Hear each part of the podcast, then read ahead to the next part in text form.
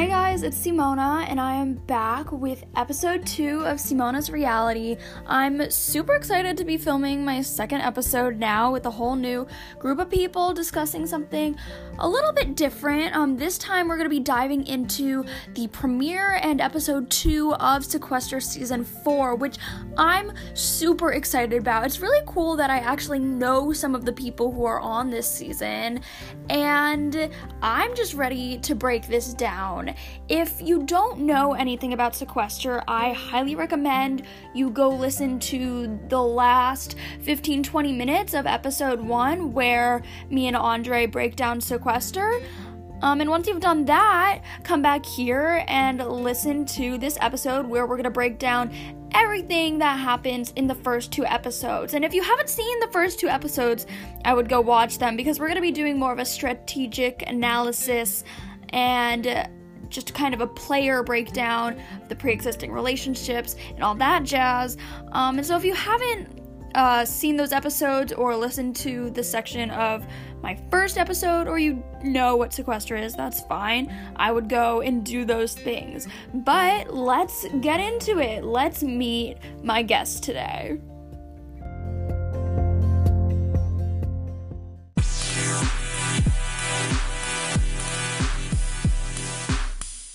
So today I'm here with my friends Peyton, Alec, Ben, Lawan, and Peyton's friend Alana. So I've known all these guys for a while. I met Ben years ago, I would say, and we all actually played Peyton's All Stars season, which is a sequester type format. Um, his second All Star season of his game, and that was recently filmed, will be airing soon, which I'm super excited about. So if you guys want to go ahead and introduce each other, starting with Lawan. Hi, I'm Lawan. I am 18 years old, and I am from Pullman, Washington. Uh, I met Peyton a couple years ago, and after you know being friends with him after a while, he introduced me to Sequester actually, and he got me into it. And he actually brought me back three times, surprisingly. I don't know why, but yeah. Peyton. Um, I am Peyton. Joining me today is my friend Alana. She's actually newer to Sequester and the reality TV gaming community than all of us are. Um, me, I've been here in like this community since I think 2014. Oh my and, god. um, over the past, I want to say like coming up two years um was whenever like two years ago I started hosting Sequester. Um, it doesn't follow the show's exact format. I kind of try to like strive away from um the show and do my own things while keeping like all the same uh like what's what's the word I'm looking for like words and um like twists and things of that nature. Uh, yeah, and that's about it. awesome, Ben. Hey, uh, I'm Ben. I'm from San Diego, California. Um, I'm 20. I go to UC San Diego. Um, I met Simona years ago, like she said. Um, used to live up in the Bay, which was uh, nearby. Um, and I got into Sequester recently through Peyton's game, the Sequester game he hosts. His first season, actually. Lawan and I were both on it. Um, known both of them for a while. Um, then I met Alec recently in Peyton's latest season. Uh, but yeah, and so I'm a big fan of Sequester and a big strategist myself. I like to think so. That's me. Awesome, and last but certainly not least, Alec. Thank you. Um, hi, my name is Alec. I'm 18. I live in South Florida. I had no idea what Sequester was until I played Peyton's seventh season where I ended up winning actually. Yeah.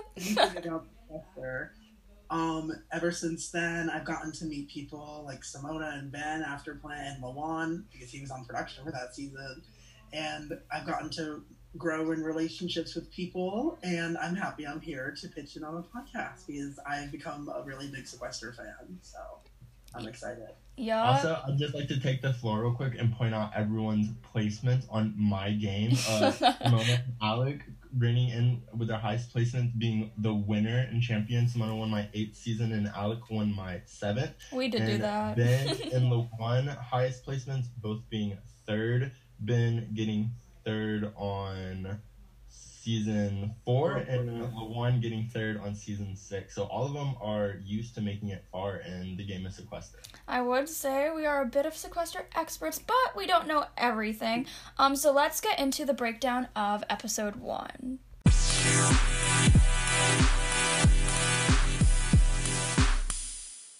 So I want to start talking about this episode with talking about the first impressions kind of and the pre-connectedness of a lot of this cast. If you look at the people in this cast, um, Jacob, Muna, Katie, Spencer, Marcelo, Brent, Brendan all played minis and were relatively, at least relatively well known, some of them very well known within kind of the group of people who played minis. And then Shireen also played a few, but she has this reputation of being on Survivor and now coming on Sequester. And so people are going to know who she is. And it's super interesting um, how all these people are very, very connected.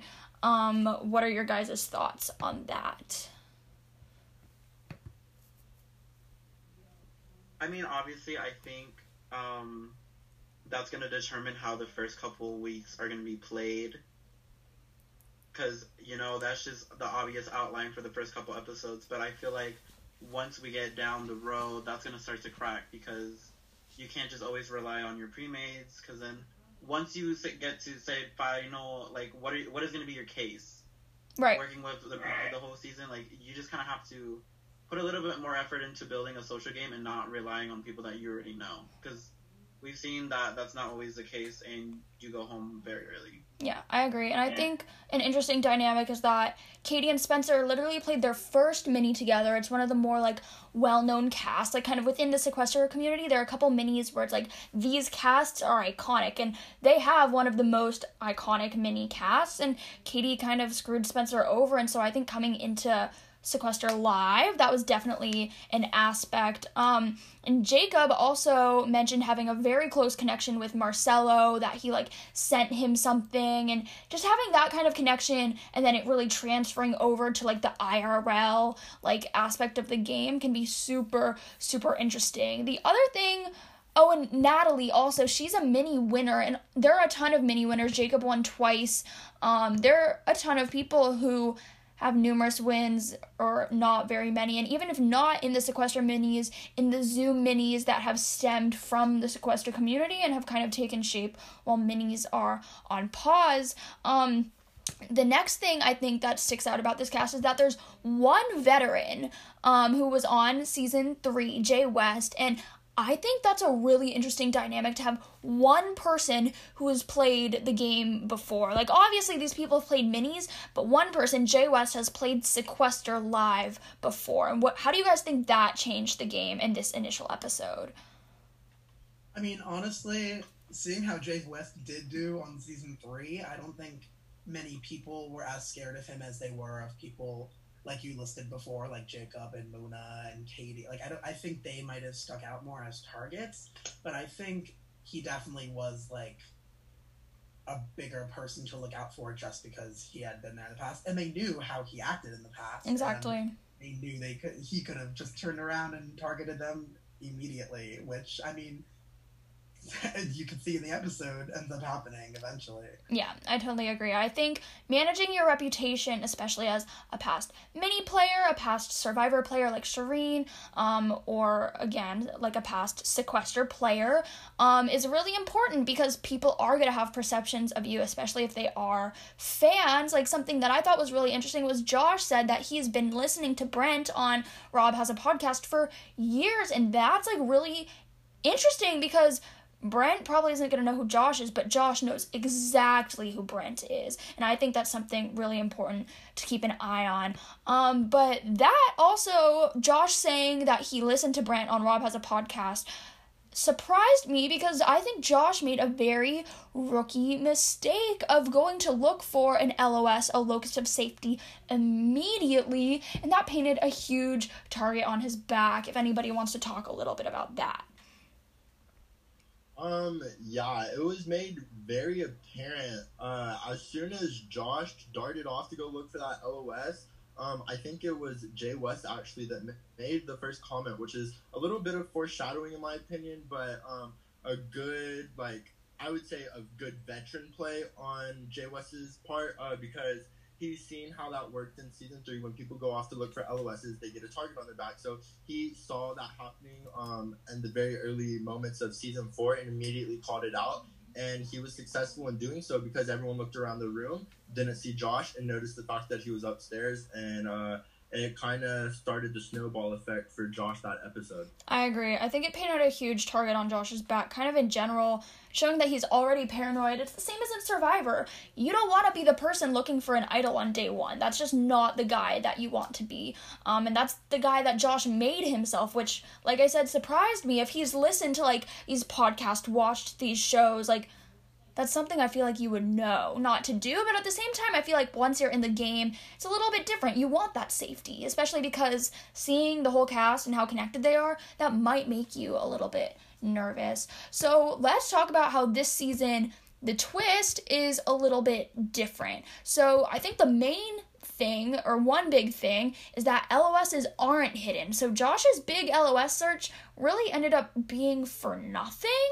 Um, and the second thing is that instead of all of the votes for the person eliminated being revealed like they have in past seasons, you choose three people's votes to reveal. So you get to say, Did you vote for me? Did you vote for me? Did you vote for me? And then you get to use that um, that information to kind of guide your choice for the battle match if anyone kind of wants to go into that a little bit. Yeah, I think that's a really interesting twist. Um, and I'm really interested to see how it plays out. I can definitely see it being weaponized, you know? I like to think of how twists get weaponized, and I can see people using that to, like, strategic advantage, you know? Mm-hmm. Um, but also because everyone's vote doesn't get exposed, I think it's definitely going to encourage more lying because there's more chance they'll get away with it, you know? Um, Yeah. but it's just a lot different. Something that I wanted to chime in, um, in terms of this whole twist change, also the fact that whoever's voted out can now select anyone to battle and not just the people that voted for them. So Mm-hmm. we've seen in uh, prior seasons, people they'll know that a person's getting the votes and they can just easily throw away their vote. Well, now you can't do that this season because you can still throw your vote and it might not be enough. Yeah, I totally agree. So I think that this episode's twist was super interesting. So the twist this episode in specific and the way sequester works generally is that every episode has a different twist for the round, a different kind of voting twist. So this twist you alternated between making somebody vulnerable and making somebody safe. And I think that is a super great way to start off the season because it totally exposes relationships. You want this person to have safety, you want this person to have safety. You're going to try and make that happen even if you're planning 7 moves down the road, whatever. You're going to do what you can to organize and get that um, to be the case. But at the same time, if you're not safe, you're gonna want people to vote with you um, in exile. So starting off, um, Shireen had this important conversation with Josh where she basically said, I don't want you to go. I want you in this game. And I thought that was really interesting and very smart on her behalf because Josh had painted a target on himself searching for this LOS before the twist was even revealed. Um, and I think it's smart for her because he won't call her out but she would need to be careful not to vote for him because if she did vote for him after having this whole conversation, I think that would make him feel very, very betrayed. Um, if anybody wants to talk a little bit more about that. Yeah, um, I think it's always interesting when you um, give your word to someone that you won't vote them because then you have to either stick to it or not stick to it, and they can pretty clearly see if you do or don't, um, especially with this format of calling out who people vote. Um, so it could work out for her if Josh were to call her out or if he were to stay. Um, but yeah, I think it's a risky move because you're committing to something publicly, and if you go back on it, then you know you have consequences and in-game consequences. Um, but I think you know it could pay off. It's good to have people on your side. Good to have people think you want them in the game. Um, so overall, I think it's a I think it's a smart move. Yeah. I think after Josh was given a red vest or vulnerability very early in the episode, his choice to give it to Billy was really interesting because Billy said she didn't know she was going to get safety. She made a like a confessional in the diary room. She was like, I did not know he was gonna do that, like blah blah blah. And I thought that was super interesting. That reminded me a lot of in this past season of Z Fame Z, um, where the target for the week, Marvin, chose me as his house guest choice pick for the veto. And I think Josh was the clear target at this point, Marvin was the clear target at that point, and the, when the clear target chooses you for something, that kind of sends a signal to everybody else in the game, I think, because it can kind of associate you with the target, especially unknowingly. I didn't know Marvin was going to choose me as his house guest pick for the veto, and Billy didn't know that Josh was going to choose her for safety. And usually, you want something in return down the line when you make a bold decision like that. Um, or you're really just trying to send a signal. But I thought that was really interesting, and that re- reminded me a lot of that situation. So the next thing I want to talk about was Billy's decision. So she didn't know that she was gonna get called out for safety, but the next thing she had to do was make somebody vulnerable. And I thought her choice for Jay West um, was super, super interesting because she said, You hadn't talked to me, so I'm going to choose you and he's a veteran. And I think that's a very rookie mistake. I think when you walk into a game, the first thing you want to do is talk to everybody if anybody has any thoughts about that. Uh, yeah, um, if you are a veteran coming back into a new season, between that time, you should be able to analyze your past gameplay. And, you know, as me being a veteran, I had so much time to think about, like, okay, what did I do on 1.0 and where I didn't do good in 6.0, and that was my lack of social game. And I definitely stepped it up the first week. I made sure I got zero votes, and I ended up staying. Whereas Jay West, I feel like he did not learn from his past mistakes, and he didn't really analyze his past gameplay going into this because, you know, he got the red vest, and you would expect a veteran like him to get a green vest, and I think that's what it all comes down to. Yeah, I agree. I think especially episode one, it would be so easy to target the one veteran that as that one veteran, I would do everything in my power to make sure I'm in a good position. And he didn't. He didn't talk to one person, maybe even more people, but that one person can be detrimental to your game. And I think that in some ways it was. Getting the red vest was not a good position for a veteran to be in. The next thing that happens is that Muna and Jacob kind of point out to each other that they're a visible pair. They're both people of color. They're both seen t- around the house a lot together, and they're both wearing denim. And that's not something I would have noticed if they hadn't specifically called it out in the episode. But I thought it was super interesting how they thought they would automatically be associated together because of that. And I think that even the smallest thing can associate you with a pair as someone, uh, as a pair with someone, sorry, and that can end your game. If you're associated with someone that you don't want to be associated with and they're a target, that could make you a target by consolation. Um, does anybody want to talk about that a little bit? Yeah, um, just speaking on Jacob and Muna uh, as a pair, well, we saw earlier on in the episode they do have a bit of history actually on the Winners at War mini. That mini is described as one of the most personal minis in the history of minis and um, it was between Jacob and Dash Tats. And uh, moving on later on in the season, uh, Jacob went on to win, and it was because of Muna. And so they had that pre-connectedness going on into the season. So I think it's kind of honestly, I find it cute in my opinion that they're this such close pair and they're getting so paranoid about everything they're doing down to the clothes that they're wearing and they think that they're just this visible uh, duo walking around the house in front of everyone. Yeah, and I think that was super, super interesting. Um, going back to Jay West's reputation, Muna confronts him because Jay West was throwing out her name a little bit, and I think that kind of connects to the whole point of the the night one alliance because previously in the episode there was this alliance of like the six that was made. It was Jay West, Brent, Jacob, Muna, Katie, and Marcel, and the idea was that we are the threats. We are the six. We have to stick together. Um, and Muna was like, we had this alliance. Why are you now throwing out my name? Literally the first opportunity that you get. And he did the same thing with Katie, except Katie never confronted him about it. Muna had a quote. She was like, I think if anyone should know to look twice before crossing my name or throwing out my name and crossing the street, Jay West should be the one to know to do that. And I thought that was another proving point that Jay West didn't learn from past mistakes. He didn't learn from his past gameplay. Um, Alec, if you want to talk about that a little bit. You know, I think Muna was very smart to confront him. I think very often in games like this, there could be an alliance that forms at the beginning, and there's always someone that ends up being the first to flip. I, I don't remember who said it. I think it might have been like Marcella that was the one that was he was gonna wait for the first person to flip and then turn it on everything on them so they're the next target.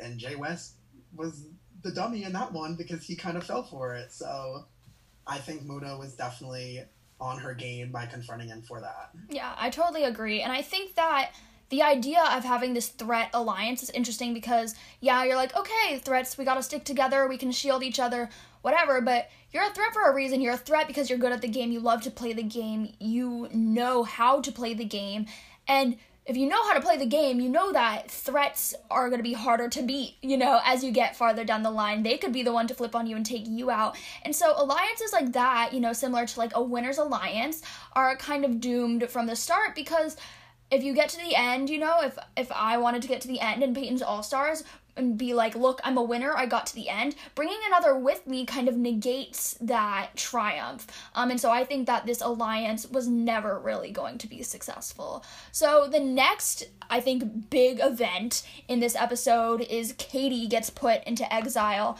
um, which was kind of a plan between a lot of people, it seemed like a lot of people actually had a hand in this, which surprised me due to her interconnectedness within the cast coming into the game. Um, but Katie's strategy, the moment that she gets put into exile, is okay, no more safety. I don't care how close we are. I don't care how unsafe you feel. I'm unsafe. You're going to be unsafe with me. Um and so Katie's plan becomes to stack exile with people that she trusts and she's working with, which I think is extremely selfish, but at the same time, I think it's smart. While there is the possibility that Brent points out that the people getting thrown in are the options for the battle match, I think that you need votes to avoid the battle match in the first place. Um, and that is a pretty smart strategy to make sure that you have people who will actually vote with you because I think if Katie didn't do that, she would have been in a much worse position than she ended up in, if anybody wants to talk about that. Yeah, actually, funny thing is that um, I see a lot of your gameplay and yourself in Katie. Oh my god. without revealing too much from All Stars, um, there were moments where um, I see you and I see Kate. I'm like, they've done the exact same thing, and you guys have this mindset where it's like, if it if I can somehow save myself as a last resort, I'm gonna have to do it by any means. And yeah, that's exactly what she did, and I think it was a good choice on her part because in the end, it did work for her. And Jay West got the boot, and you know, honestly honesty sometimes can save you in this game, and that was a prime example of when it's the best, you know, chance to use honesty. Yeah, I agree. I definitely saw a lot of my gameplay in that moment of Katie very much like not bothering with you needing to be safe too. Like, yeah, there's like you could take the strategy where like, okay, I need to be able to come back to the game and I need to have people to come back into the game with like no, like I need to stay in the game and I'm to do whatever it takes to stay in the game and I think that was definitely Katie's mindset, and I think I would act the same in a similar situation. Um, the next thing that I thought was really interesting was that Katie pulled the girl card immediately, and I think that's something that was really interesting. She was like, "We don't want a girl to go first. There's already one less girl than guy um, in this cast," and I thought it was really interesting that she did that. I think it's always a controversial play, but sometimes it works, sometimes it doesn't. I think it's also so overused that it doesn't always work anymore. You know, it's like, okay, like, we get it, you're a woman. Like, yes, woman empowerment, like, yes, but I, I think that in these games, everyone, like, especially the men, are like, I, I don't care. Like, you're saying you want a man to, a man to go? Like, I'm, I'm a man. Like, are you saying you want me to go? And I spe- think that this especially could have been maybe not the most successful use of the girl card. I've seen more successful ones, but I definitely think it was a choice on her part if anybody really wants to talk about their experience with that as a man. I'm gonna go ahead and chime in. Um, I was actually this is a little bit off topic, but I was gonna disagree with you. Um, I know you're known for being a woman hater, but I think that there's actually uh, just all jokes aside, I think that there's like actually a good girls thing going between Billy, C, Muna, Rachel, and I'm trying to remember who's the fourth in that. Um, uh, there's a there's a girl I can't remember her name. I think it's Rachel. Yeah. It's, it's Rachel, Muna, Billy, C, Shireen. and- Shireen, yeah. Shireen, yeah, that's who it is. Thank you, Ben. It's Shireen. Those four girls, um, I think that's actually gonna be a pretty like tight alliance moving down the line. So, um, I just think that it was Katie's um use of the girl card in that situation. She just like I don't think she pulled it off the right way uh, versus like other girls who are sticking together. Yeah, I agree. I think that there could definitely be. I mean, I think the thing between those four is definitely strong, but Katie not being a part of that, I just don't know how successful that use Right, right. was. And she's she's not a part of that for a reason. Yeah, I agree. I agree. Um, I would say that the next big piece of the episode, and I think this is probably the most interesting course of events um, in the episode, was the whole Brent, Spencer, and Muna situation. So basically, in Katie's panic, she says, I want Brent in exile with me. And Brent is like, Why not Spencer? Why do you trust me more than Spencer? You played a mini with Spencer. Like, why me? Because Brent started panicking a little bit. He sees himself as a threat. He knows he could be easily targeted. Really did not want to go into exile. Um, and so basically, once Katie basically confirms that she wants him in exile with her, and this whole course of events takes place. She saves Brendan, um, and then Brent says he promises he will put in Brent.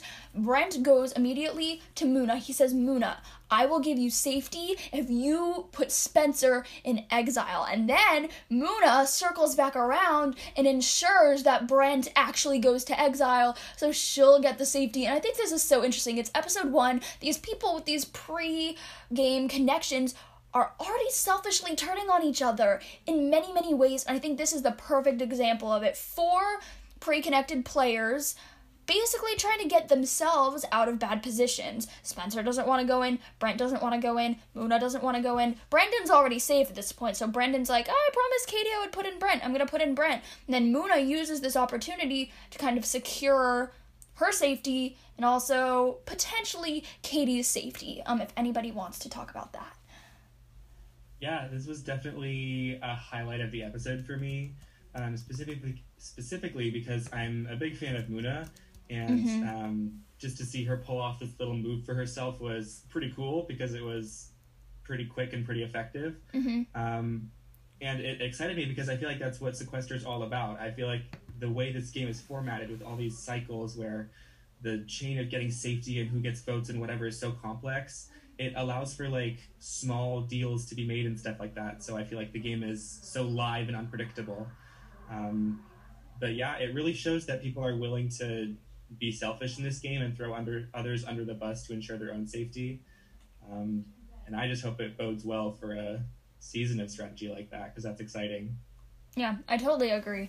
Um, right after this whole situation, or I guess more in the middle, Brent in his confessional, after Brendan chooses officially to send him to exile, he calls Brendan a quote boring straight white boy, and I thought this comment it was it was very Brent, it was very funny, snarky, whatever, but what I found really interesting about it and that kind of stuck out to me was that I think the like the reality TV community, specifically like a community like Sequester full of fans, um, and also the fandom that we're all a part of, they view like the quote straight white guy the in the polar opposite way that the society does. Society, I mean, theoretically sees straight white men as like the ideal, you know, even though obviously that's not the case. Brent calling Brendan the boring straight white boy kind of highlights this opposite stereotype of the white guys, the straight white guys in um, these types of games. Because, especially in the fandom, you know, there's so much fuss about ensuring that your cast is diverse enough, ensuring that there's a good enough ratio of girls to guys, ensuring that there are enough people of color, enough people of varied sexualities and gender identities. And that being so important and so key in the fandom, and especially like Audrey, I think being the host of this game, also having that be such an important part.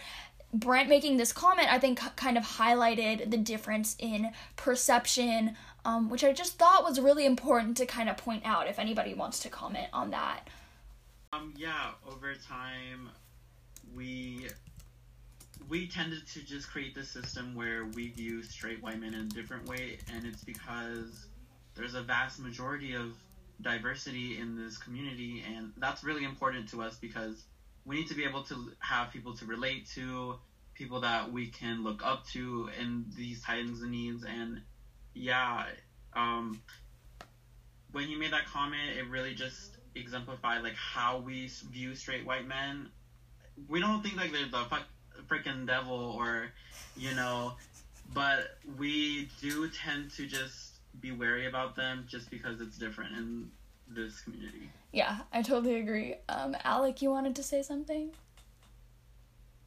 I was just gonna say i think um it's obviously very important to show diversity especially in a big enough franchise like sequester like that's the real deal like you got to really show all the diversity that is in store. And I think for Brent to make a comment like that, I mean, it's really interesting because, yeah, in society, it's taken as the typical straight white man is like the superior. Obviously, yeah, you said it's not the case, but in a show like this, sometimes it's turned around where they're the hated and they are the boring straight white guys. So it's very interesting to see how it flips one way or another. Like it's kind of interesting to see how the dynamic shifts in the social setting like sequester yeah peyton yeah um i was just gonna step in and say um just to kind of like maybe say it like into a better way than what Lawan was saying, like no shade towards him, was like we're very used to seeing these straight white men win the shows that we love, and those being Big Brother, Survivor, The Challenge. mm-hmm. Um, majority of every single one of those shows I listed, majority of the winners are straight white men. So when you step into these fandoms and communities built up of the fans, uh, they often tend to be um, not straight white males. So it's very like it's. I think we just all want to see a change, and um, that's like very. It's seen in I would say even my franchise uh, throughout the eight seasons shown on my page and the one All Star season. Only one of those winners have been a straight white male, and um, I think it just goes to show that there's a big difference in um, the mainstream TV shows that do cast everyday people that are used to normal society and the fandoms and communities that we're a part of. Yeah. Ben? Um, yeah, I think another thing that interests me about this is that I think it really deals with the fact that a lot of people in the fandom root for like the women and other types of minorities on the show. Um, I mean, women aren't like minority, but there's sort of a you know there's a power imbalance in society. For sure, it's important to acknowledge, and you know different identities have different privileges. So in these games, which are like microcosms of society, to see like the script of privilege get flipped like that is it's kind of great. So that's another thing is that it's you know that that's another reason why people don't necessarily root for the straight white man the way that they're like supported in society. Um, One last thing I want to say is I can guarantee you, um, everyone in the reality TV fandom and community, we always root for the underdog, and that just usually happens to be the not a straight white man. Yeah. Especially because they tend to band together when they're casted together, and that's not so fun to see. Correct. I think the unfortunate reality is that even with the diversity that you know, Audrey and, you know, Peyton have put to work into diversitizing their cast, we still end up having the white male winning, which, you know, reflects a lot on the real world sometimes. It sucks, but that's just the tea. Yeah, I mean, I think it's super interesting because at the beginning of this season, before it started airing, there's this thing called draft sequester where you kind of get points based on various things that happen throughout the episodes. Um, and I drafted a team, and part of that is also choosing your winner pick. And I actually chose Brendan as my winner pick, and I'm thinking about it now. And it wasn't like Brendan's the straight white guy, he's gonna win. It was just kind of my natural prediction and I'm kicking myself because I wish I had predicted someone like Muna as the winner because your winner pick is the person you want to root for and I'm not saying I don't want to root for Brendan but I would love to root harder for Muna and have more reason to root hard for someone like Muna because I love her she's an icon and honestly one of my favorite people in the season so far but moving on a little bit from that um I think that was a really important thing to talk about and a good segue to take but the next piece is Rachel kind of talking about how she thought she built these bonds that were really good, really strong. Um, and then it ended up being that we were late in the chain and she didn't have safety and she didn't have any plan in place for safety. Um, and I thought this showed some self awareness, um, but also showed that these pregame connections are probably a little bit stronger than we intended or maybe initially predicted, um, and probably stronger than Audrey at- intended, but it's hard to say on that one if anybody wants to speak on that.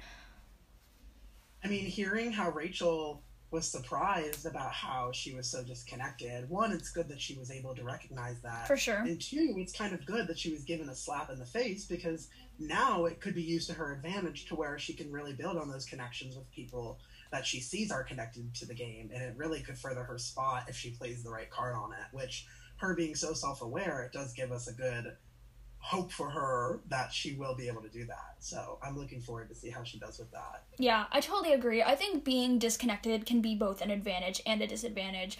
Obviously, a disadvantage because you lack some awareness of the previous connections, um, but an advantage because you can also say I don't have connections, I'm a free agent, like I don't know as much about what's going on. It kind of reminds me of this Zoom mini that I played um, a couple weeks ago. Shout out to Tyler and Elemental Shift, where I was in a tie with me and this guy named James, and James was probably the most connected person in the cast and I was probably the least connected person in the cast. And so when giving speeches for saying like keep me because this, keep me because of that. My main plea was that I'm not connected. James is super connected. You can use me. I need people to work with. James already has these built in connections, and I ended up staying by a very small margin, but I still ended up staying, and I think that says a lot about how being a disconnected player can actually be a really big advantage in these types of games. That's actually exactly how I was able to pull off Peyton's win of his game. I came in first game ever in the community. I didn't know anybody, and most people would think that's a disadvantage, but I was able to make brand new connections, first impressions that people just saw me as the fun, nice, funny kid that was just playing sequester for fun until I stabbed them in the back. and they didn't see it coming. And honestly, I'm kind of hoping Rachel gets that storyline. I'm really pulling for her. I would love to see it. I would also, I think based on episode two, we can get into this later, but I think based on episode two, I think Billy is a little bit more likely to have that kind of storyline. Um, but we will obviously get into that later when we discuss episode two.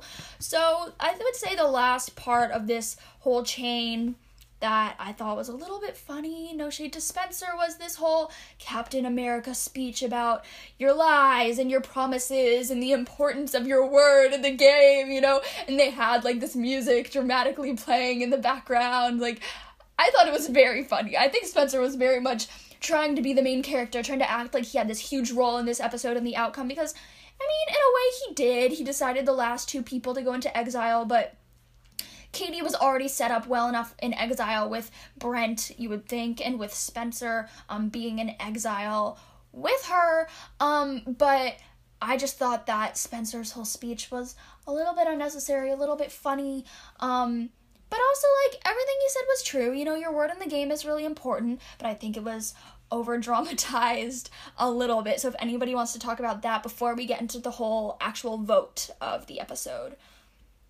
Yeah, um, I I agree with you for the most part. He was very much trying to, I think, benefit his own game with that. He saw the obvious move, which was three people are about to go in exile, and you have an opportunity to talk to two of them, Mhm. uh, like without everyone else being there. And he took that just as anyone else would, and he just kind of dragged his whole time out with a long, boring speech. And as we could see, that prior deal he made to Jacob paid off in Jacob's benefit, and he just gave the safety to Jacob. But what I was gonna say was, you knew that Natalie and Rachel they were just saying yes because they were they had to be there. As soon as they hit exile, they were gonna do whatever they had to do to stay in the game. Yeah, for sure, for sure. Um, and I think the- also, Yeah. Simona, you said you said something when we watched the episode that was ringing true for me with this whole speech was that Spencer wants to be the main character of the season, Mhm. but isn't quite hitting the mark, and I just thought that was pretty accurate here. Yeah, I think that also can play. It plays a little bit into the edit. You know, I think the editing did hit him a little bit dirty, but also rightfully so.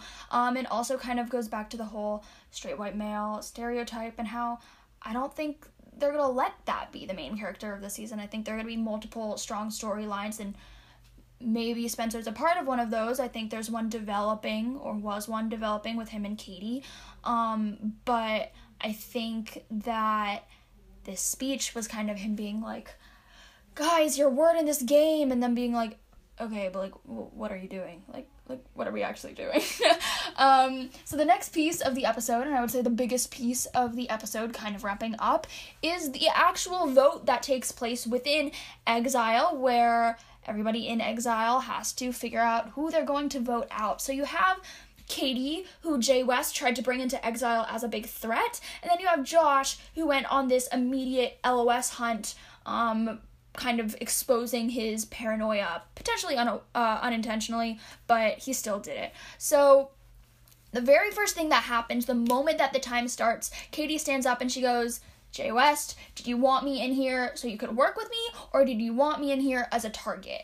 And initially, this moment I thought was super interesting. Initially, Jay West was like, oh no, no, no, I wanted to work with you, da da da. And then she keeps talking, and he goes, actually, I'm sorry, I lied, I wanted to target you. And I thought that was really interesting how not only did he lie, but then he stopped himself, admitted the truth, but also like basically told her straight up to his her face that he lied a moment ago right to her face um, which i thought was really interesting. But in that moment they're able to kind of unite and switch the target onto poor josh poor innocent josh poor unconnected josh who really just wanted to find an los because he was paranoid and based on the way this week ended up going maybe because of that was paranoid for a reason if anybody wants to talk about that. Yeah, um, I thought that was actually one of another one of the highlights of the episode for me. Um, was that confrontation Katie um, did to Jay West? Um, uh, I thought that because it definitely worked out in her favor because she got Jay West to switch to Josh, um, and I think it was I think he she made him crack under pressure, um, and so that was kind of cool to see to see her get the target off her own back and onto someone else. Um, and Lawan, if you want to speak any more to that, you know, going back to what I said earlier, like if you are a veteran and you are invited to another season, you need to get your head together, and you always have to just piece together how how are you going to go into this in a new approach? Because it, it certainly didn't work the first time so you know try something else. And maybe he did but that something else did not help him at all he definitely played a messy game with no disrespect to him as a person but um, you can't just burn bridges like that. You can't just immediately say, "I'm doing this for you," and then change mid sentence, mid sentence that oh no, I was like actually targeting you. Like that's just not the best move, and I felt like he should have known better. And especially in a game like Sequester, where Sequester, your social game is probably the most essential movement of your game. Mm-hmm. Yeah. The next thing that happened, and I think this is again one of the most significant events of the episode, just because of the actual impact that it had on the results of the episode, was Josh pulls Brent aside and he says, Brent, I've been listening to your podcast for years. I would feel like personally offended if you do not vote with me. And if you do not vote with me, specifically for Katie, because I'm going to be exposing your vote. He tells him this all up front. He says, I'm going to pull you into a battle match. And this strikes so much fear in Brent's heart. Brent is clearly not wanting to go into a battle match, which I agree, probably smart. My strategy would not be win a bunch of battle matches. My strategy would be avoid a battle match at all cost. But this causes Brent to end up voting for Katie like he promises Josh. And I thought that was super interesting because Brent was put into exile initially to help Katie. And he even made a comment saying, Why do you trust me more than you trust Spencer? Or someone like Brendan. I was like, what is he alluding to? And it turns out he had a reason, or she had a reason not to trust him because he did end up voting to her or for her. Um, if anybody wants to speak on that a little bit, you know, I think it's really interesting how this happened in such a small group and how his one vote could have really impacted the entire outcome.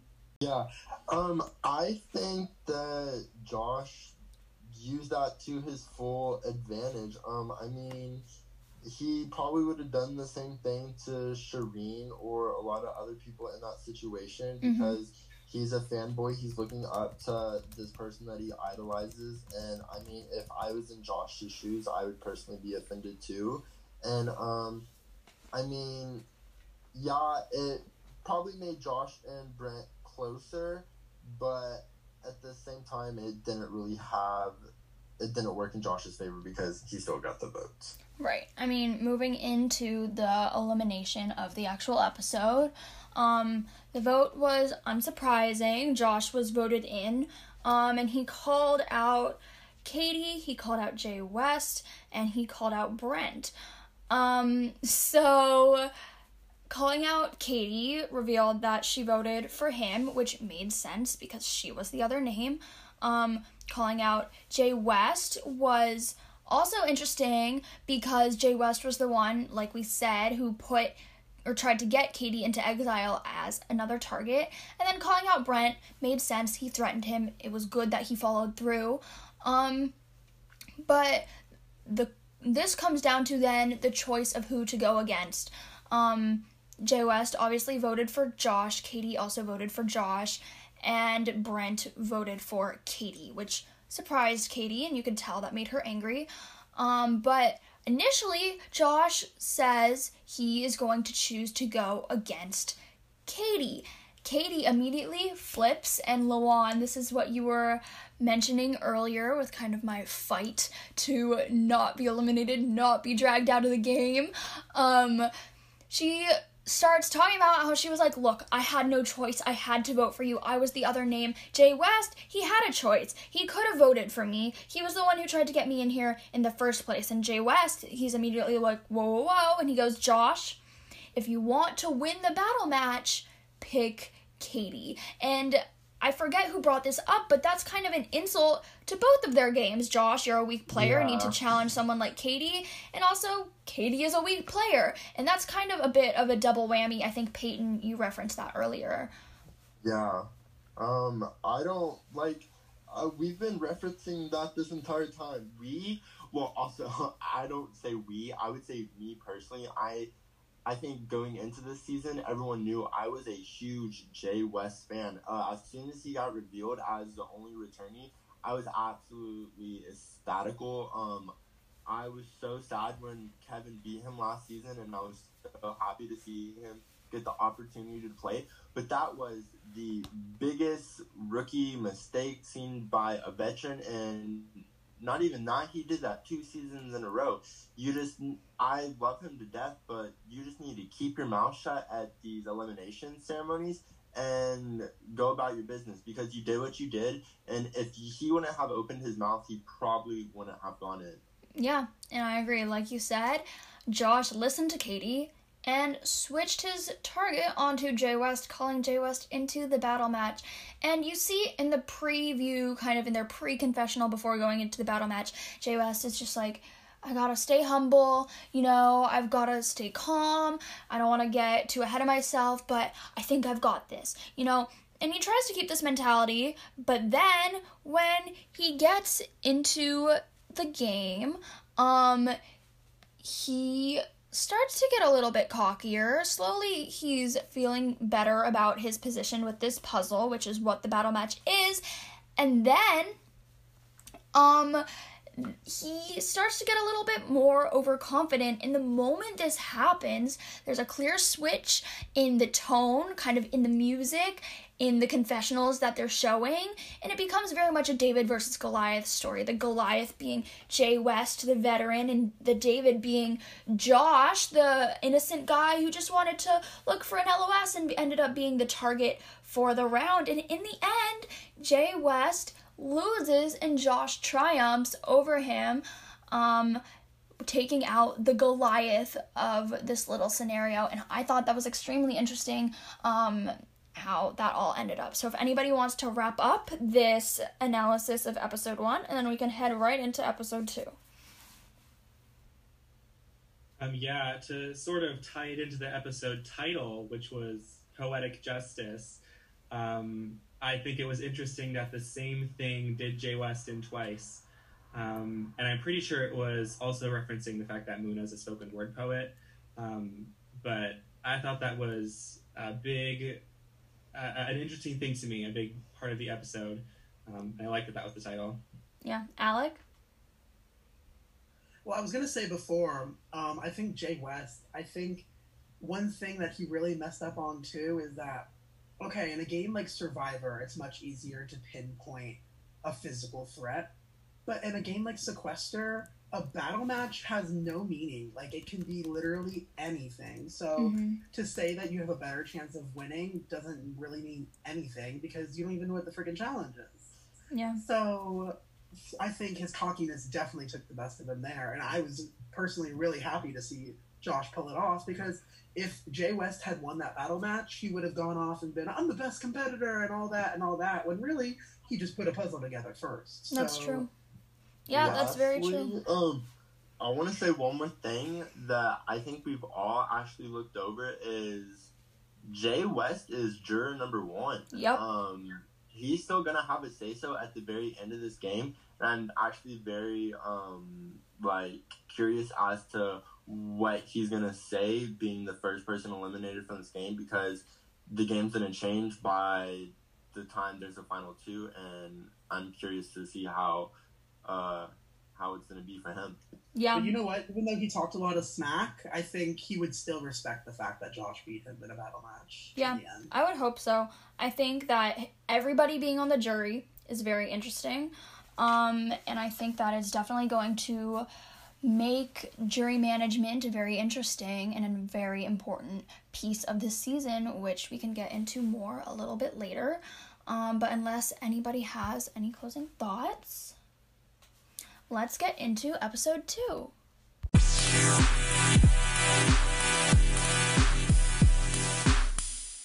So, episode two starts with obviously a recap, as any show does, and then we also kind of get to go back a little bit um, and watch different people's reactions to Josh and Jay West being chosen, kind of people exposing what they hope will happen.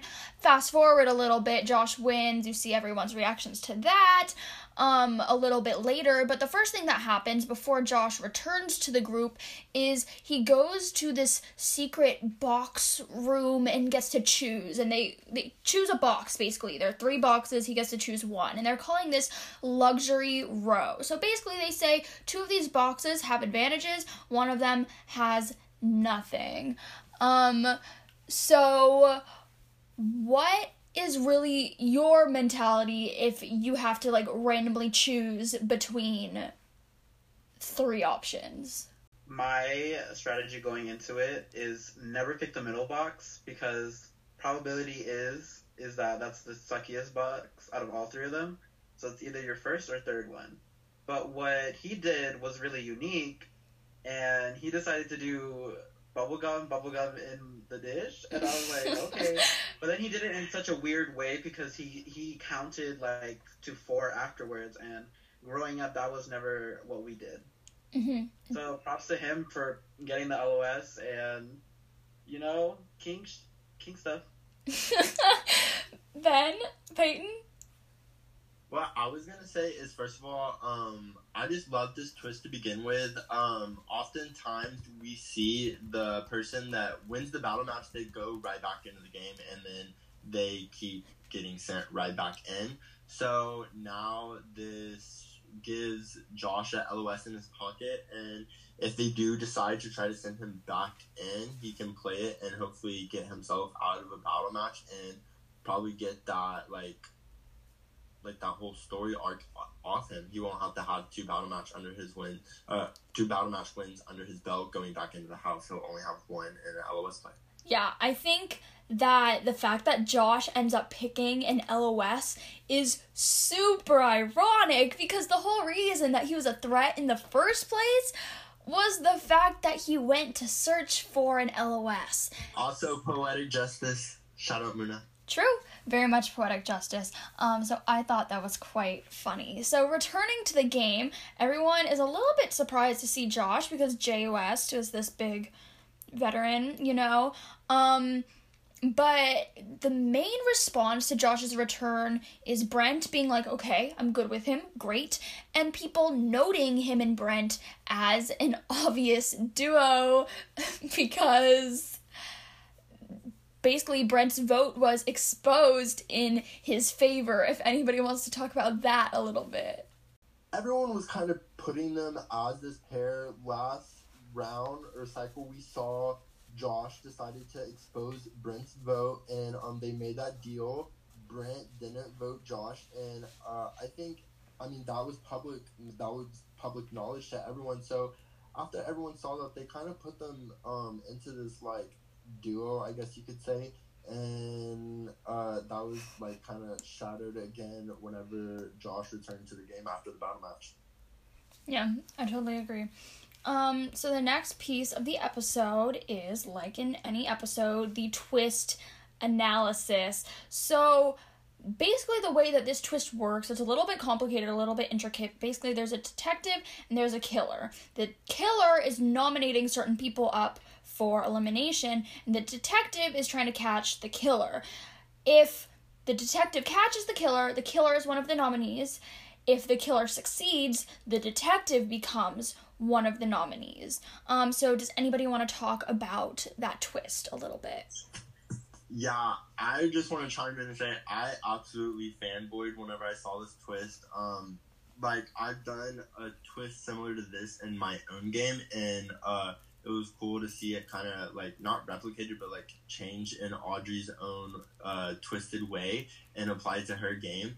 And um and also i want to say it's funny because the whole like among us hype going on right now this is a little bit similar to i mean not the same but like there is like the whole killer aspect and things of that nature. But um lastly i just wanted to say this also gives us like with these randomized roles it gives us the opportunity to see these people that probably wouldn't have been like this early like strategic this early on. They are forced to be strategic and i'm talking about billy uh, ceo as the um, killer. I personally think if she didn't get the killer this cycle she probably would have been in like a purple edit and maybe even nominated. Mm-hmm. but um she fortunately did get the killer role and she absolutely killed it. Um and yeah, so we got to see a lot of gameplay out of people we probably wouldn't have seen gameplay out of. Yeah, I totally agree. Um, before you chime in, Ben, I think it was really great that we got to see Billy as the killer and Rachel as the detective, two people who are less um less connected had a little bit less screen time in the first episode it was really great to see them kind of come out of their shells a little bit and kind of be the stars of this episode ben um, I was gonna say something about that as well. I was really excited to see both of them um, because they both seemed to be people that were definitely playing the game in episode one, but just weren't maybe at the center of it. Um, so to see them become the center of it was very exciting, and I was especially very excited for Billy um, because Billy to me proved in episode one that she has a very smart head on her shoulders and especially knows how to play a low under the radar social game. Um, so I was really excited to see her get the killer because I really felt like she was going to do something with it. Yeah, I did. am I'm obsessed with the villain edit that Billy was given this Mhm. episode. It was so good. It was so well done. You have her all nice, innocent talking to people. You think it's this person? No. And then you have her in the confessional with this dark bright red background like that kind of looks like whatever very like villain layer vibes and she's like cackling and i was just living for it peyton I, I kind of wanted to correct myself on what I said earlier. Um, I said that like Billy C wasn't this strategic person, and like we wouldn't have seen her like being strategic these early rounds. And what I meant was we wouldn't have seen her in this power position this early Mhm. on. Um, like because like I said, this was all due to a randomizer, and at the end of the day, she executed uh perfectly. I think she probably played that better than a lot of other people would in her situation. And at the end of the day, um, like we've been saying from the start, we got to see we got to see a better side of her that uh, none of us were expecting. Yeah, I totally agree. I think also her decisions were super, super smart. So, firstly, starting with Billy, she chose to nominate Natalie, Spencer, and Brent.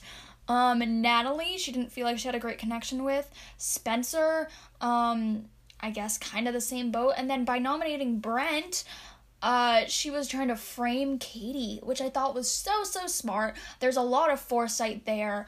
Um, especially after Brent's vote for Katie was just exposed, and Katie easily would have felt betrayed by that. And then moving to Rachel, she chose to stay undercover as the detective, even when she was called out. Someone saying, If you're the detective, expose yourself. That was Brent, actually. Um, and I think her reasoning for this choice was super smart. Yeah, as the detective, you'll have people bringing you information, but not knowing who the killer is, the killer is going to tell you whatever you want to hear. Whereas if you're um undercover, you don't really know who the detective is, people are going to be more honest with you because they don't know if you're going to be the one who's going to guess them. Um, if anybody wants to talk about that and their choices a little bit in that section.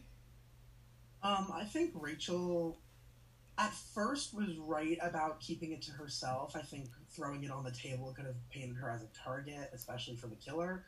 But also, I think holding it in for as long as she did really put a red flag on her back because she obviously upfront lied to everyone and it really could have blown up in her face, which it surprisingly didn't. And for Billy, I mean, the one thing about this twist that I think is maybe not unfair, but I guess unpredictable is I feel like everyone in this cast is pretty smart and a pretty smart, well rounded player. Like, usually in Big Brothers, there's that one crazy, kooky person that, like, has no idea what they're doing. But in this cast, everyone has a pretty good idea of what's going on. I feel like they know what the right move is to make for them. And I think no matter who the killer was, I think they had a really good shot of pulling it off. Yeah, I totally agree. So, moving into the next section of the episode, um, after this twist is revealed, the first thing that Brent does is he pulls Katie aside and he tries to basically explain himself, explain the threat that he was facing, um, and he proposes this, as he calls it, marriage of necessity. Basically, he tells Katie, if you get voted out, you pull me into the battle match. Um, and then he basically says, if I get voted out, I'll pull you into the battle match. And I think that was his mistake. Um, I think it was very smart of him to basically offer himself up as a scapegoat if Katie goes into the battle match because then Katie would know that Brent is going to fight hard for her not to be put into the battle match. Um, but I think that what turned Katie away from this deal was that Brent was also saying, I'm going to put you into a battle match. She's like, no, no, no. You wronged me. You owe me. Like, this shouldn't be a two way thing. While I understand his intention, I don't think it was as successful as he wanted it to be or as successful as it could have been. Um, if anybody wants to talk about that a little bit. I think this was sort of the beginning of the end of Brent this episode, just in the sense that we saw him spiral out of control um, at this point in the episode, and this was sort of when he begins to get desperate. And I see this what this really was um, was just Brent's paranoia really getting the best of him because he really wanted to compensate for the fact that he just voted for Katie. Mhm. And I think he offered a lot more than he needed to. Like he just kept talking, wouldn't stop, bit off more than he could chew. Um, he really got ahead of himself there. Yeah, I agree. Um, and amidst this conversation, people try and pop into the room and he he pushes Muna out of the room. He closes the door in Brendan's face and Brendan walks away like he's like she's like okay, like Jizo, like I thought this was kind of like you said the start of the end to Brent. Um, Katie, in her critique of Brent in her confessional, she compares him to a child. And on top of that, I think this kind of manifests the beginning of Brent's poor jury management. A lot of people are starting to dislike him um, between obviously Katie, now probably not the biggest fan. Brendan and Muna were just pushed out of the room by him, even though he gave Muna safety last round. And also, Rachel has mentioned not really liking him. And I think while people may not want to keep him around, at the same time, if people really start thinking about the end game, they could start thinking about how people aren't going to like Brent, people aren't going to want to work with Brent and vote for Brent at the end of this game. Um, and so he could be a good person to keep around. So, moving on to kind of talk about Billy's strategy regarding remaining anonymous as the killer. Um, the first thing she does is reassure Natalie that they have each other's backs. Um, she goes, Natalie, I have your back, you have my back. When Natalie is literally one of the people she nominated, um, and she goes, Natalie, if you're ever a nominee, I'm not voting for you. And we'll see how that affects the rest of the episode later. Um, and also, she joins this search for an LOS, which makes people paranoid. You know, it proves that you don't feel safe, you feel paranoid. And if you're the killer, obviously you're not going to nominate yourself. But by joining that search for the LOS, I think that was a very smart move for Billy because if she was like, oh, I don't need an LOS, people would have been like, what like what why don't you need an LOS like what are you what are you trying to say here and you could always use an LOS even if not now sometime down the line um so I think that search whether it be successful or unsuccessful was a good strategic move if anybody has some commentary on that Yeah, I definitely saw it, and it intrigued me in a way because um, when you make bold moves like this in a social game setting, you're basically putting everything that you worked for at risk because when you lie, there is a you know chance of it backfiring or it being thrown around the house, and that can come back to bite you and your gameplay. And whether or not it did work, I think Billy wanted to prove herself this episode, and I think that was one of the moves she did to prove herself that episode. mm-hmm. And good for her, honestly, because it it's showing progression of how she's playing the game, and if this keeps it, if she keeps going up like this down this route, then I definitely see her being one of the front runners in the season. Yeah, I totally agree. I think these were some great moves for her. And as you watch the episode unfold, nobody really catches on to Billy's antics at all. Um, so the next thing that I thought was interesting was that Rachel gave us this whole confessional about how she wanted to stay anonymous, but then reveals her identity to Muna and Shireen. And this kind of showed them as a significant three, and I love this three. I think this three is a great alliance. Three women, women of color. I would love to see them slay this season. Um, and I think Muna's connections can definitely be an advantage for them to have. Um, but I thought it was interesting that after Rachel kind of told us she wanted to stay anonymous, she basically revealed her identity to these people. And on top of that, she kind of told them, she was like, basically after the first round, the first two people put up were Natalie and Spencer, and she said, I don't mind these people who are being put up. Like maybe we just don't catch the killer. Um, Peyton, if you have any thoughts on that. Yeah, something I was gonna add in was uh, this three we saw between Muna, Rachel, and Shireen uh, was one of the few alliances we saw from episode one actually kind of sticking together Mhm. again, moving into episode two with the addition of Billy C in the first uh, episode. But we, as we all understand, Billy C was off doing her own thing as the killer, so it's kind of apparent why she wasn't there for that conversation. But um, I just think this is one of the few groups that we're seeing actually stick together versus these other groups that are at, like disbanding and throwing each other under the bus at any chance in order to save themselves. Mm-hmm. I totally agree. And I think that this three sticking together through both episodes shows that they have a little bit more strength um, than maybe some of the alliances so far do. Um, the next really significant thing, I think, was that the list of the killer's list was switched, which was allowed to happen once. Um, and Billy switched Brent for uh, Jacob Jones, which I thought was super interesting because Jacob is a super well connected player. Um, and I think that him being put onto the list could have shifted the target onto one of the other two already nominated people. Um, and I think also this very much spared Brent. I think if Brent had remained as a nominee or had become a nominee at least, um, I think he very easily could have gone home due to the number of people that he was rubbing the wrong way. Literally, Muna said it at one point during the episode where she was like, I feel like these two people are pawns for a reason, and the third person going up is gonna be somebody like uh, Brent, and literally name dropped Brent, and that was what was supposed to happen until Billy switched her list at the last mo- minute. Um, Alec, if you want to talk about this a little bit.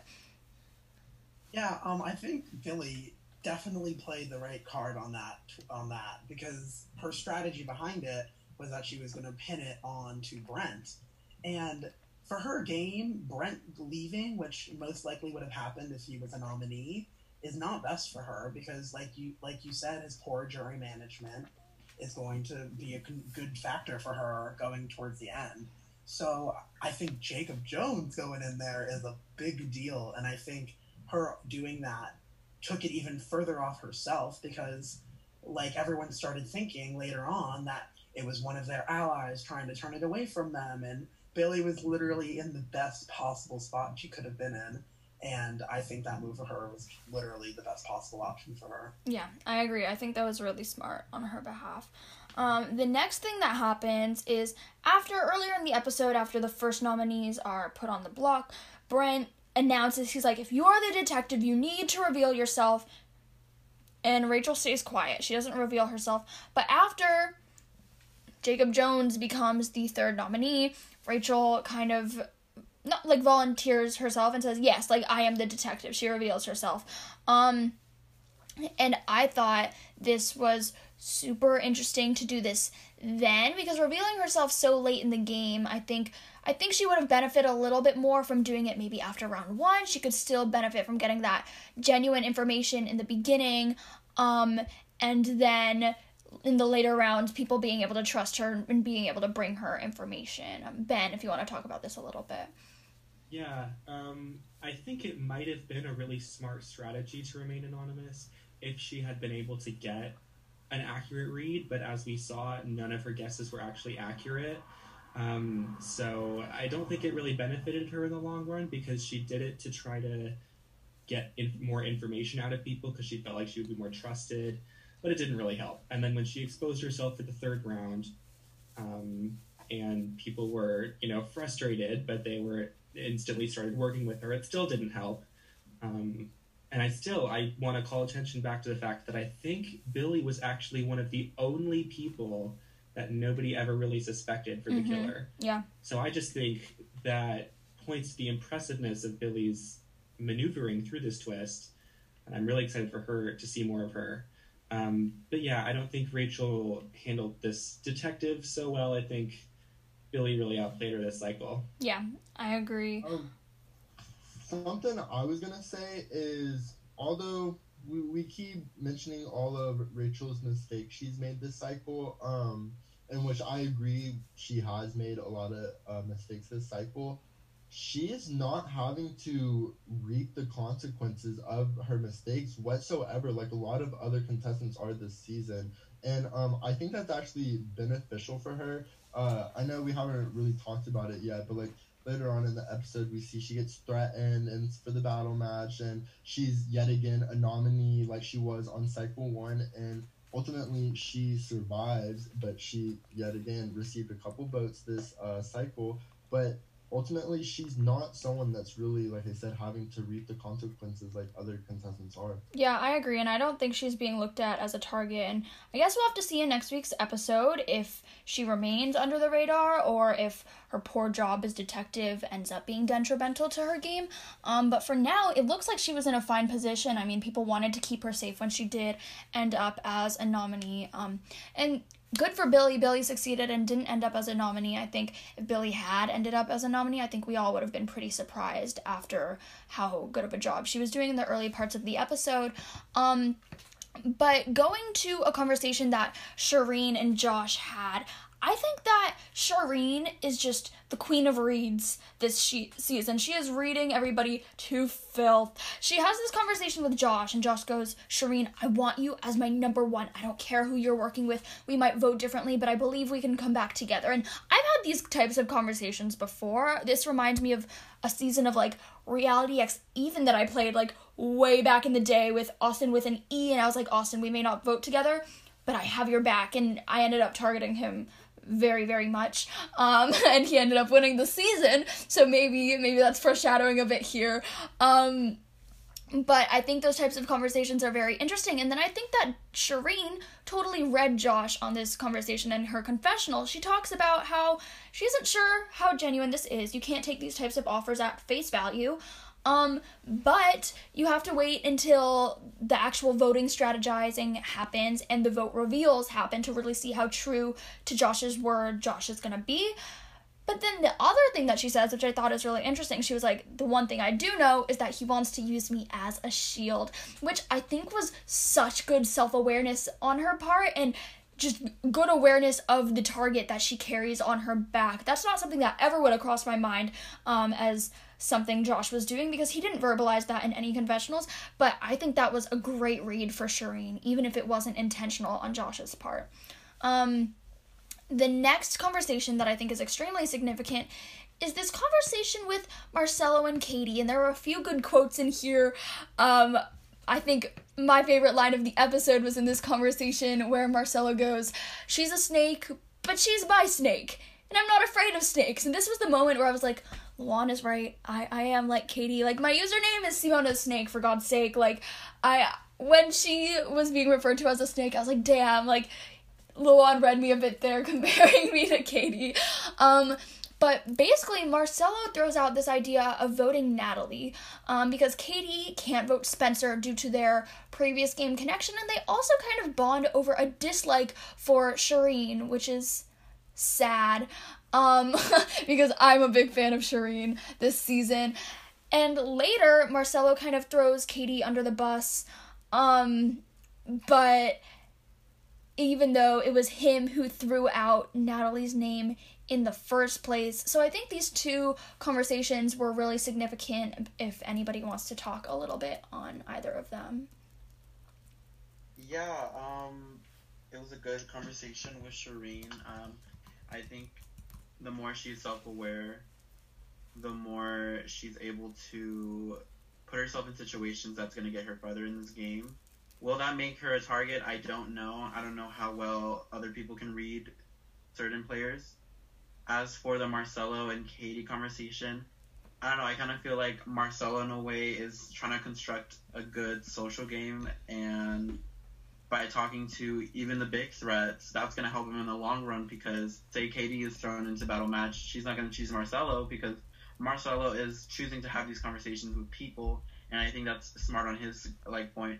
The only thing is that if he does it too much, it could be his downfall, and that there is a way of playing too hard, and that's by just talking to everyone constantly, because then they're gonna feel like you owe them, and you can't owe everyone everything. So going forward, I hope Marcelo, you know, tones it down a bit and talks to less people and really just draw the line with who's his allies and who are the people that are expendable to him. And you know, that's all I have to say on that. Yeah, I agree. I think that playing good side or both sides, two sides, all sides, whatever, playing everybody can be detrimental to your game. But if you don't get caught, it is a great position to be in, especially if you don't really know where you stand with different people. Um, but at this point in the episode, Billy succeeds. She remains anonymous, which is great for her. Um, and then we see the final nominees. So the nominees remain the same. Of course, it's Natalie, Spencer, and Jacob Jones. And then because she failed, Rachel ends up as the fourth nominee. And the first thing that kind of happens with the voting strategy is not everybody deciding who they want to target, but the nominees kind of teaming up with other nominees deciding who they want to target, which reminds me of a situation that actually happened recently in Alec in your mini, where the rest of us all ended up as nominees. Then Peyton played in LOS, and this girl Cameron, who we all weren't really connected to, uh, ended up on the block with us. Ben, if you want to speak a little bit about that situation. Yeah, that was so much fun. Actually, it was sort of a sad moment for us um, when you know we were all on the block, as well as Marvin, who was you know we were all working with. And then Peyton played his LOS, and I think the second Cameron hit the block, I like looked at everyone else's faces, and I think we just kind of all came to the same conclusion that we were like, yeah, we're all gonna work together to get Cameron. yeah.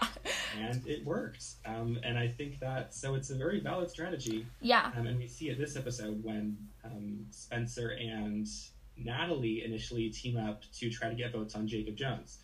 Um, and more uh, later about how much that works out.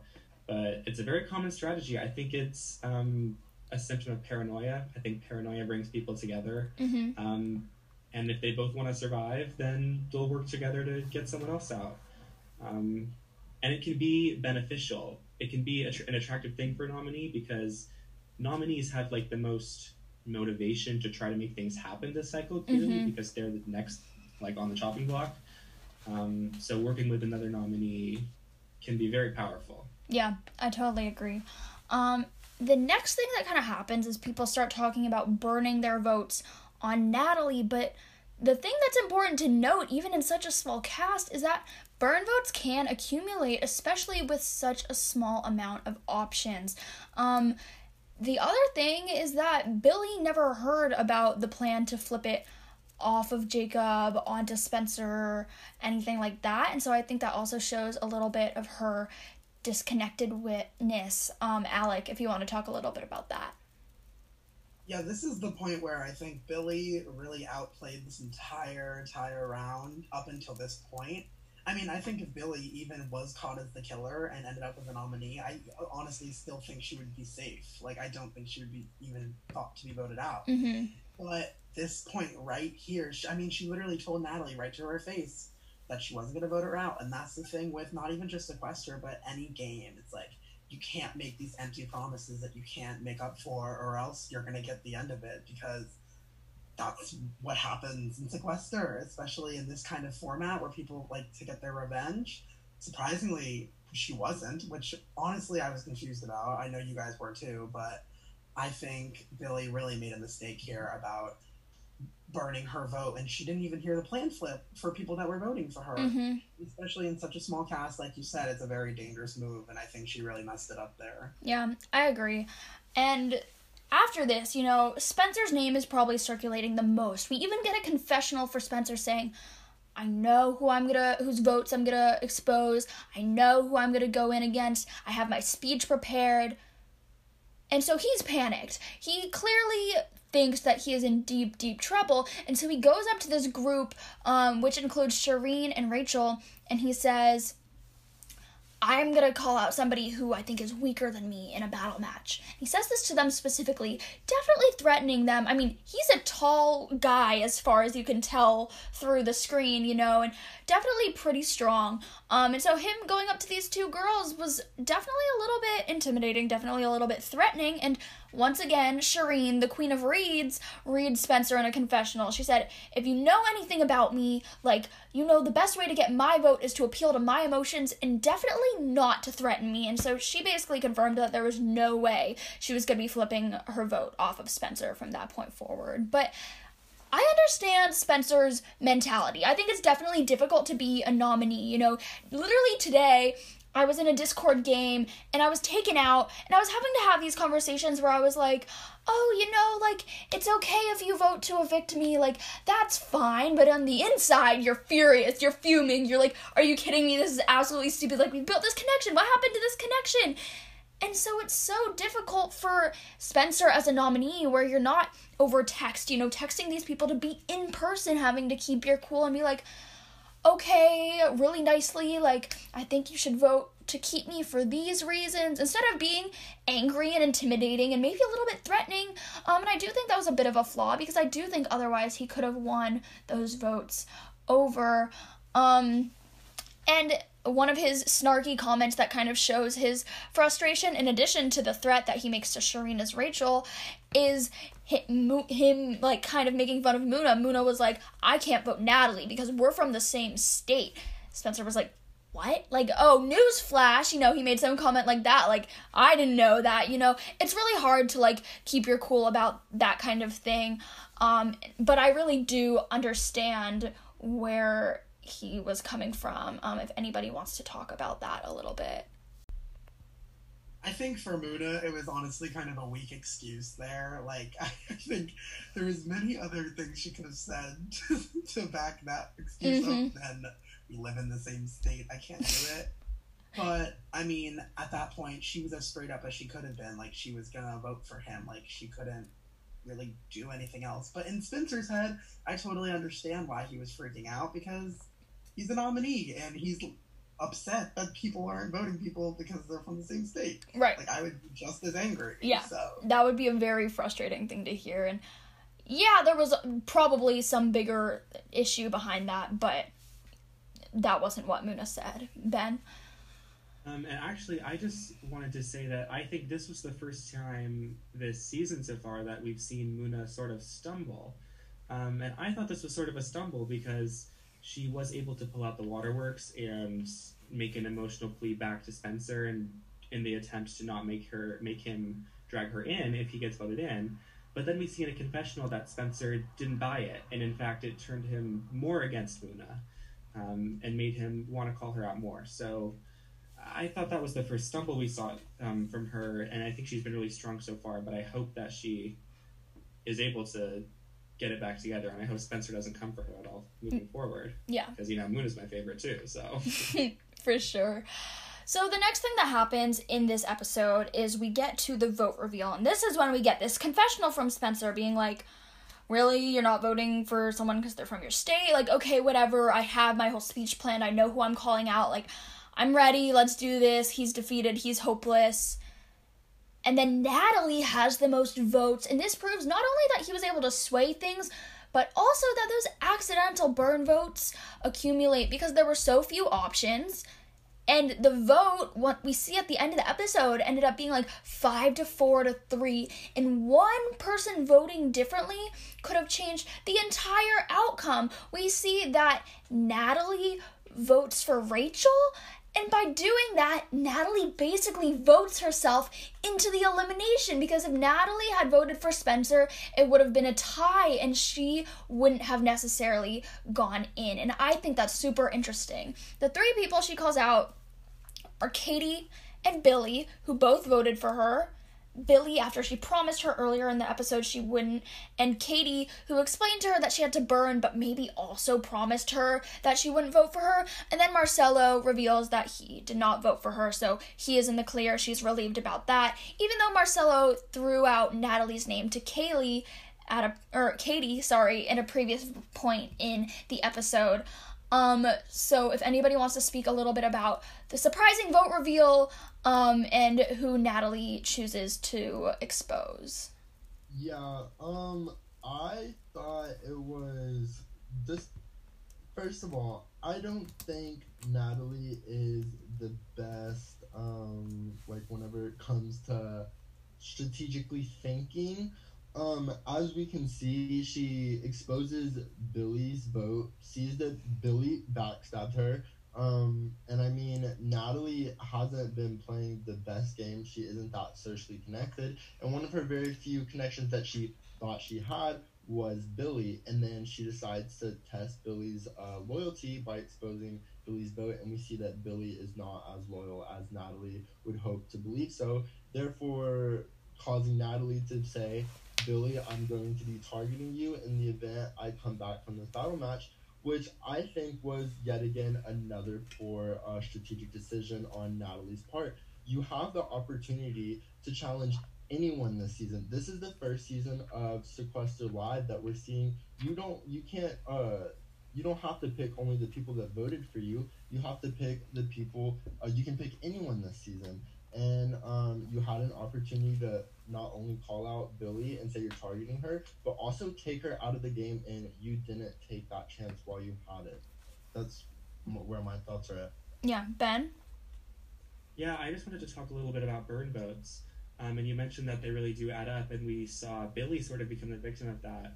Um, because when Natalie called out Billy's vote and Billy admitted that she voted for Natalie, she also said that it was a burn vote and she really didn't think that it was going to be Natalie, and I believed her. I thought that she didn't actually know. Mm-hmm. Um, so that's a case where we see someone's game get impacted by a burn vote. Um, and just to connect it to this other show, The Challenge, um, which is actually premiering a new season this Wednesday, I think. Yep. On Get One of their recent seasons, yeah, very exciting.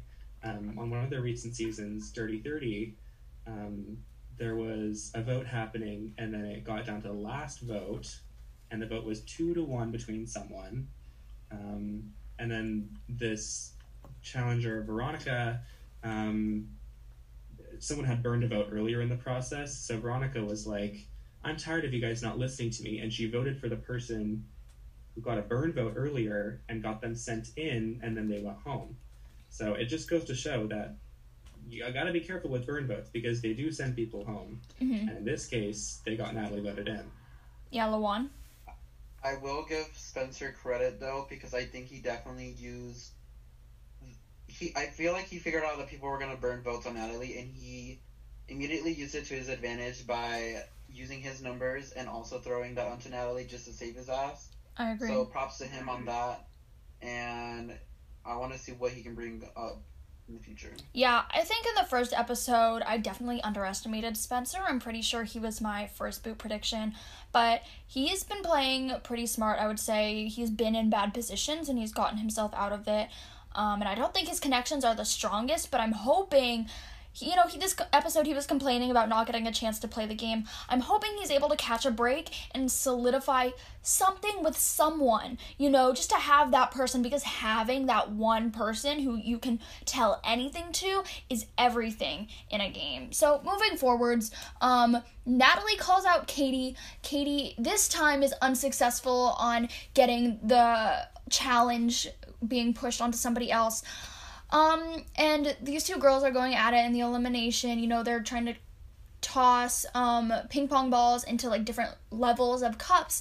Um and being in elimination is so difficult. It's so stressful, you know, because you want to stay calm because you know you're going to be a better challenger if you're calm, but at the same time, you're panicked. You know, you could go home. This, like, your game rests on this one challenge. And so I definitely felt the panic that they were feeling. Um, and the result is that Katie ends up losing. And this was the episode where I started to root for Katie. Episode one, I was like, okay, like everyone's gonna root for Katie, but this episode, I really started to root for Katie, especially because right before Lawan pointed out that we're a little bit similar. I was like, yeah, he's right. He's he's a little bit right there. I don't want to like do my own horn or anything, but I I do see the sim- similarities that Lawan was kind of alluding to. Um, but I was definitely a little bit disappointed by this, and a lot of disappointed by this, especially because Natalie didn't have very much screen time in the first episode, so I wasn't very attached to her yet. Um, and it is interesting, I think, how the edit that different uh, contestants are given can contribute to how much you root for somebody. Um, yeah, if anybody wants to talk about that a little bit. I was so sad to see Katie go. I in the first episode, I mean, I she was definitely like one of my top top favorites, and I really wanted to see her do well.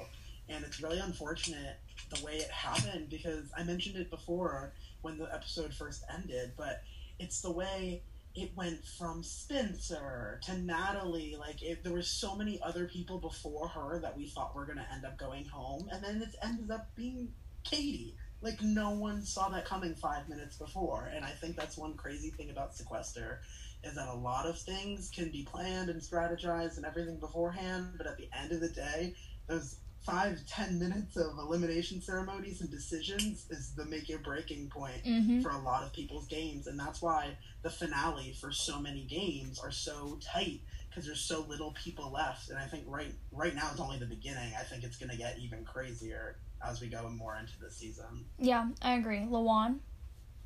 Going back to Katie being put in, um, as much as she didn't have a very perfect game, it wasn't her fault. It wasn't her gameplay that like landed her in the bottom two at the end of the day, and that's what I find so interesting is that, you know, it wasn't.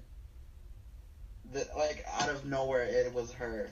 Right. That's what I like about Sequester is because it adds a new level of, you know, mystery and excitement at the same time, and I it's such a unique game show, and I think that's why it's building such a fan base. Is that moments like this you're not expecting it at all, and I just like the way it's constructed to be in the end. Yeah, But yeah, I agree. I think playing into how things are super unexpected, you know, we got we get the vote reveal of who voted for who at the end of the episode. Jacob, who was the initial target of two of the nominees, got zero votes. And I thought that that was super crazy and such a testament to his social game. Um going back to what you were saying about it being surprising that Katie was chosen, I totally thought it should have been Billy. I really thought Billy should have been chosen because Natalie was talking about how she wanted to go back in the game and target Billy because Billy said that Natalie wasn't playing hard enough. Like, if you think that, like, someone, you want to target someone, like, why wouldn't you call them into that battle match initially so that, like, you can take out that target, you know? But I guess I kind of get where he- she's coming from, um, wanting to call out Katie, but also I wish it had been, like, many, many other people. I don't think it was much a, a move. Katie was already being targeted, obviously, um, and I don't think that that was. I mean, I guess you could say it was a smart move because she won, but I don't necessarily think that was like the most exciting move that she could have made. Um, so with that being said, um, Alec, I was gonna say, um, I think one thing that's really interesting is with this twist that you get to re- reveal three votes. Yeah, Billy kind of got exposed, but Marcelo got really lucky because it just as easily could have been him, and there were so many other people that voted Natalie that were just not exposed. So it really comes down to those little nitty gritty decisions that people have to make. And I think Marcelo was really lucky. I think obviously she would have chosen him if he had voted her out. But he burned it on Rachel. Another thing with burn votes. yeah, I totally agree. Um, so with that being said, that's a wrap on episode two, and now with two people gone, um, I think it would be awesome if we did a draft for winner picks. Um, so let's get into that.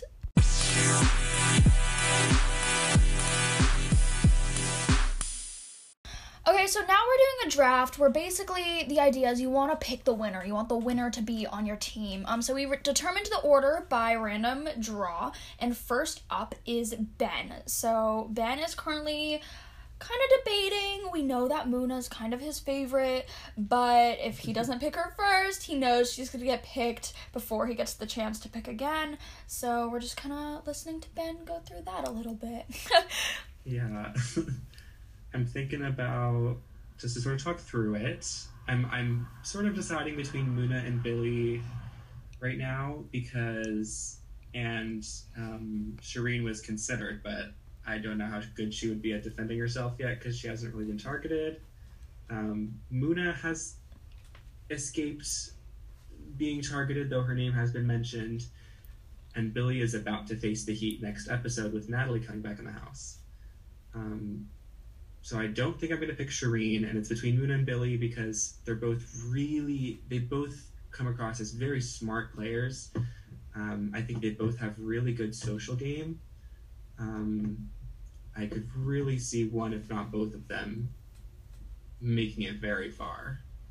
But I'm going to go with Muna. Okay, who's shocked? So Ben picks Muna. Next is Lawan, I believe. You're on mute. So it comes down to who I think is in danger for the next episode. So I'm not going to choose Brent, Natalie, or Rachel or Billy. Um, so I think the person that has the most solid game and that's gonna continue having the most solid game is Marcelo. So I will be Interesting. choosing Marcelo. Okay. Next is Peyton, I believe. Yeah. Um. So, with the basis of this being who we think is winning, um, I do. I, I was going into this picking who I liked and who I was rooting for, but thinking about who I want to win, I was just watching the episode tonight and I was watching her play and I brought her name up kind of a lot, but I'm gonna have to go with Rachel. Um, like I said, she makes so many mistakes and she's just not having to pay the consequences and that's something i've seen uh, that's a trait i actually see in a lot of winners personally in my game um, they do these small little things um, that people will see but like they just look past them because it's like okay whatever and so i think she might have it in the bag Okay, I believe I'm up next. Um, this is difficult. I think the person that I think is playing the best social game and will be in no danger anytime soon is Jacob Jones. However, I do think Alex's reaction. I do think that people could catch on to him sooner than later, and I do feel like he is very much the type to get taken out very close to the end. So I'm debating a little bit on that. I also know that Alec likes Shireen, and I would love to snatch as many of Alec's picks away from him as possible. Um, What do you want? um, but I do think I'm going to have to go with Jacob Jones just because I do think he has longevity, despite the fact that I think he could be taken out at the end of the game. Alec. Well, now that all my picks have been taken, um, so do I get to pick two now? Because are we doing Yeah. Yeah, because of the Yeah, snake get to. order, so Alec will get to choose twice, and then it'll go back in reverse order, basically. So I will be next. Hmm. Okay. Well, sorry, not picking Brent. I'm pretty sure we're, we know who's gonna be stuck with Brent. Alana. I think honestly, like Ben said, we haven't seen a chance for Shireen to defend herself. But I think right now she's set up in a pretty good position to make it far. I think a lot of people are, honestly. It's too early to tell, which is why this is a draft and this predictions. But I think she could really pull herself to the end. So I'm going to pick Shireen.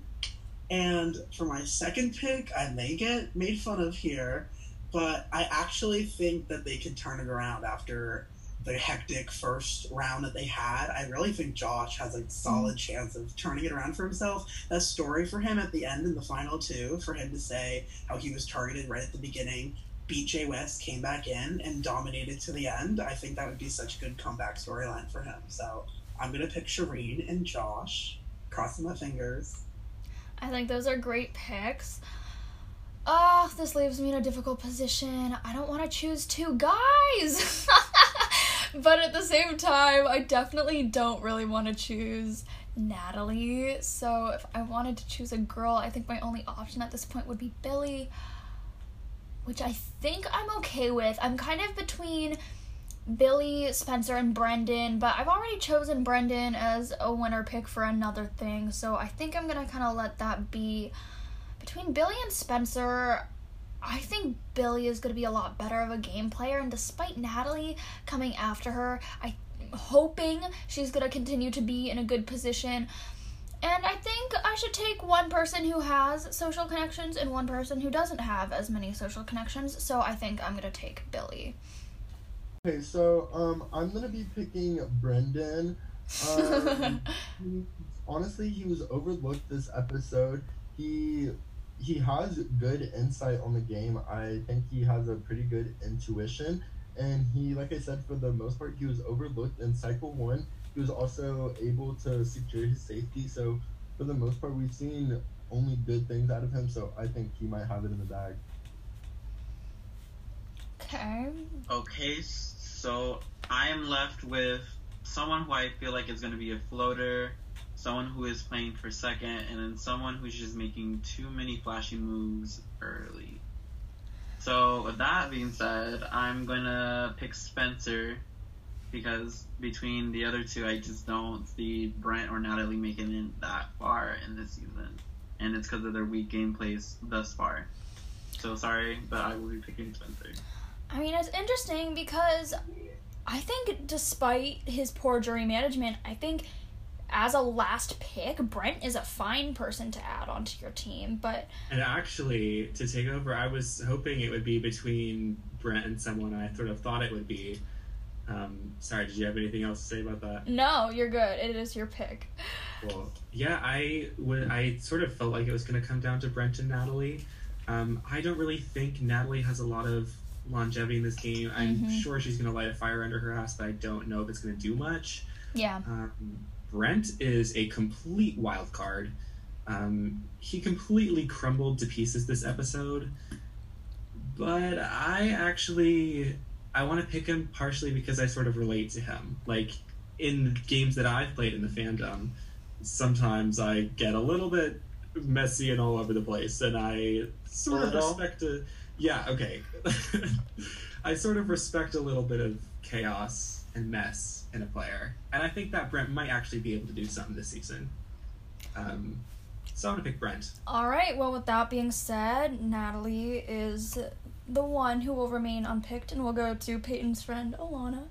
Um, and so I would like to wrap the episode up with a predicted top five for the season. And I think this is definitely going to be hard to tell, um, but I think it's an interesting conversation to have. So we all just sent our individual top five predicted to each other. It looks like we all have Muna. I see four for Jacob. Four people have Jacob. I'll put Jacob on my list. I I'll replace him with Sharon. I see four Rachel as well. I see four or three Shireen actually. We have a lot of the same people. A lot of, a lot, lot of of Rachel. Yeah, a lot I of was- Rachel. A lot of a good amount of Jacob, I would say. Peyton, I just want to say when you're the type of player to end up in the final two because there's bigger targets to go after when it gets down to the Yeah, line. I agree. Peyton, something you said while you were making your draft picks really rung true for me about how you just feel like Rachel can recover from these things but not face the consequences. I hmm feel like that's gonna be really true this season. Okay, so I think we can agree Muna and Rachel. Jacob's on there four times. I feel like Jacob. I feel like Jacob's gonna get like robbed like at the very Yeah, end. that's my same prediction. So I think mm-hmm. Muna, Jacob, Rachel. So that's three of our top five. We have room for two more. I'm seeing Shireen, Marcelo, Billy, Brendan, Marcelo's only on there Brent. twice. Yeah. Um, I don't think. Marcelo's on there twice. Billy's on there twice. Shireen's on there three times. Okay, so we Josh's on there twice. Josh. I'd maybe I I don't know, maybe Shireen for our last pick. so that's our fourth. So that would And be that's our four. Muna, Rachel, Jacob, Shireen, and then one more person. Who's tied? Hmm. Marcelo. Josh, Marcelo, and Billy. And Brendan. I could see Marcelo going far, but that's just my mm-hmm. prediction. I feel like people are gonna Snake. see Snake going down. That's true. I- That's true. He got real lucky that last round with that vote. I don't think he's gonna get as lucky again. True. Yeah. Hmm. How do y'all feel about Brent? Anyways, I think it could happen. I think it could happen. Yeah. Do I want it? Uh, no. okay, well, let's lock in. We have Muna, we have Jacob, we have Rachel, we have Shireen. I don't think Brendan's a stretch either. I feel like Brendan is a good fifth pick too. I think Brendan should be there. Okay. because- Brendan. So we have Muna, Jacob, Rachel, Shireen, and Brendan. That is our top five. We are putting it into the universe, and we will see what happens. the boring straight white guy is the only white person. True. Well, I just want to thank you guys so much for taking the time to do this with me and to everyone who listened. Thank you for listening. Um, I will see you all next time when I discuss and break down the premiere of the challenge, season 36, and that will be the next episode of this uh, podcast, Simona's Reality. Thank you guys.